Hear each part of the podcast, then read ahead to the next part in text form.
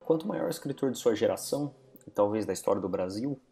Machado de Assis carregou consigo os debates de seu tempo e de seu país. Uma das pautas principais daquele momento estava a formação estética e as preocupações da espiritualidade artística de um país que nunca existiu, em busca de um mito fundacionista de algum tipo de marca característica que colocaria este lugar, do qual se esperava uma espécie de Eldorado das mentes e dos corpos, enfim nas páginas do universalismo iluminista que apareceu no século XVIII.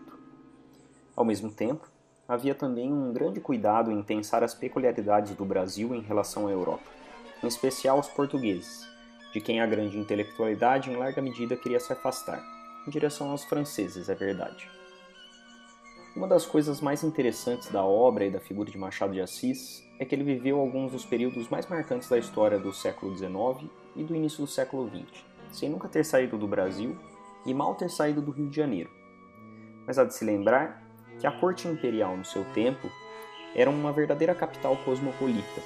com um contingente grande de navios que chegavam do exterior e voltavam para outros continentes do mundo, em especial o africano e o europeu. Afora isso, o esforço da intelectualidade brasileira desde os anos 1840 de construir uma erudição razoável fez o Rio de Janeiro formar um acervo considerável na Biblioteca Nacional, no Museu Nacional este mesmo que não existe mais depois de um incêndio, no Instituto Histórico e Geográfico.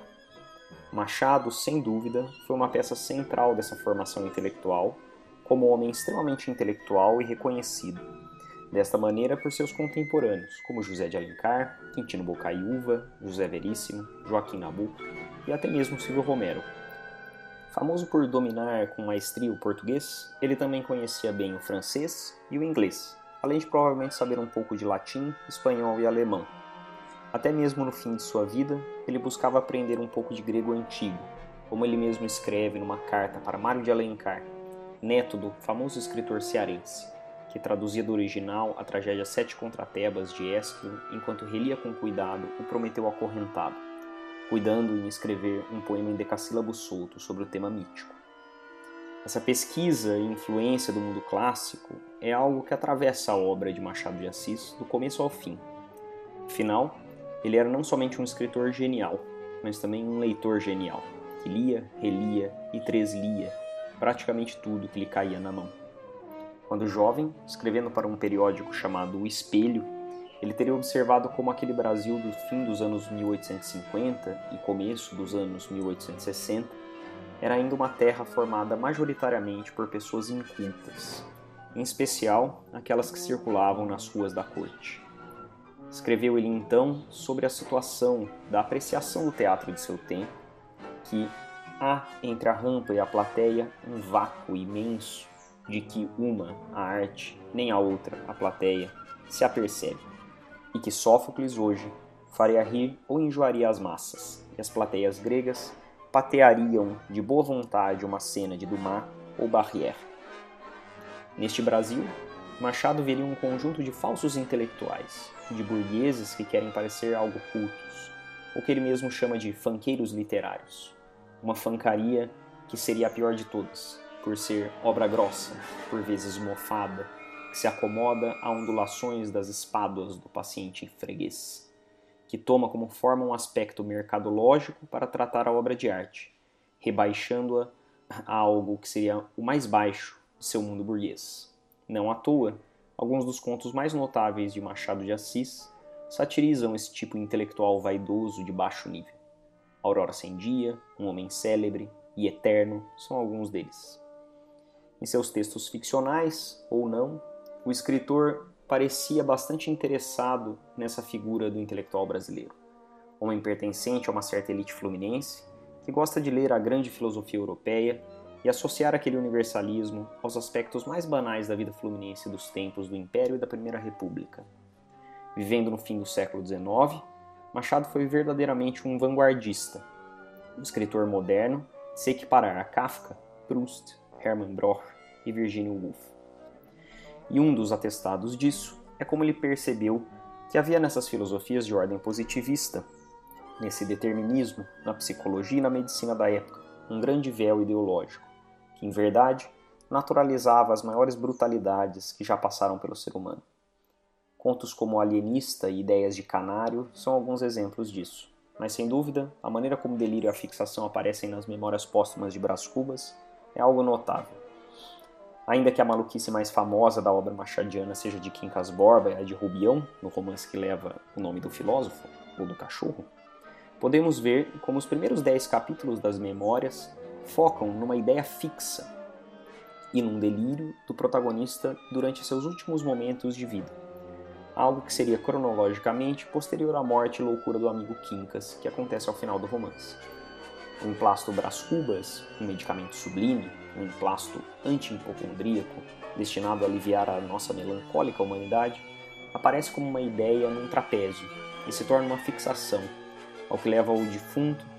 a caminhar como um ébrio de Bismarck para Sêneca e Suetônio em favor de dizer que, em verdade, o que ele queria mesmo era reconhecimento. A vaidade de ver escrito seu nome nos jornais, mostradores, folhetos e esquinas, como bônus, ainda ganhar um bom dinheiro. Assim, a minha ideia trazia duas faces, como as medalhas, uma virada para o público e outra para mim. De um lado, filantropia e lucro, de outro lado, sede de nomeada, digamos, amor à glória. A fixação de Brás Cubas se faz ver melhor no Delírio da Morte, uma viagem em cima do lombo de um hipopótamo depois de tomar a forma de um barbeiro chinês e da Suma Teológica de Tomás de Aquino, até o princípio dos tempos e vislumbrar a barbárie humana dos séculos, mostrada pela própria natureza. A sandice sai da casa no capítulo seguinte, num dos trechos mais memoráveis da prosa de Brás Cubas. Um modo de dizer que a irracionalidade é imanente à vida comum, como se a razão negociasse a todo momento com aquilo que se chama de loucura. Parece que Machado de Assis joga com essa questão sempre. Quer dizer,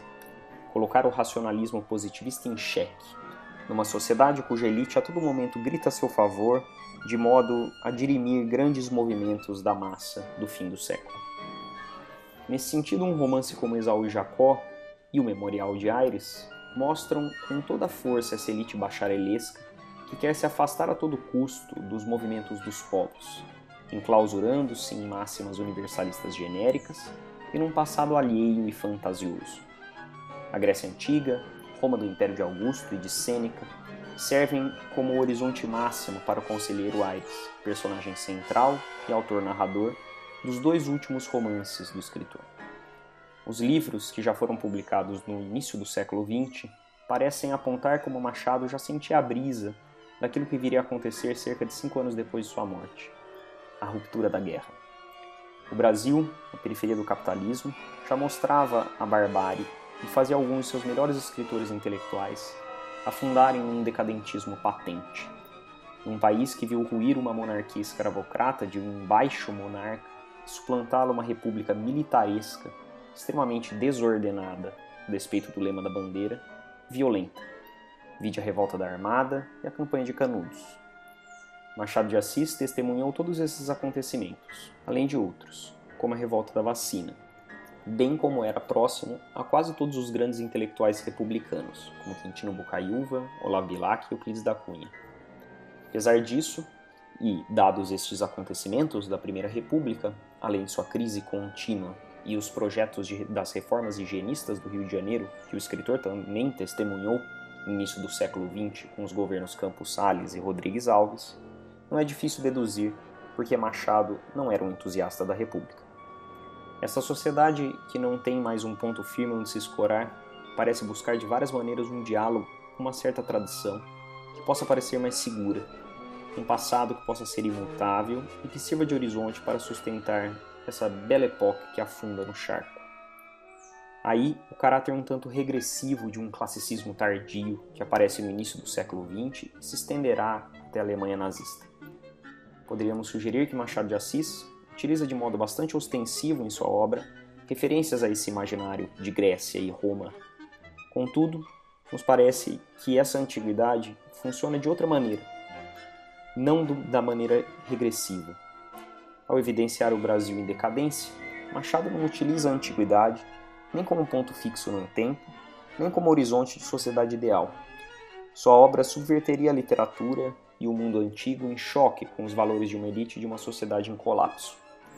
Essa subversão e apropriação particular dessa antiguidade poderia aproximar a obra do escritor, de modo vanguardista, a outras empreitadas que viriam a ressignificar os grandes clássicos, como Ulisses de James Joyce e A Morte de Virgílio de Hermann Bloch, ainda que não na radicalidade apresentada por esses escritores. Nada mal para um escritor malquisto por um youtuber qualquer. Muito obrigado e até a próxima.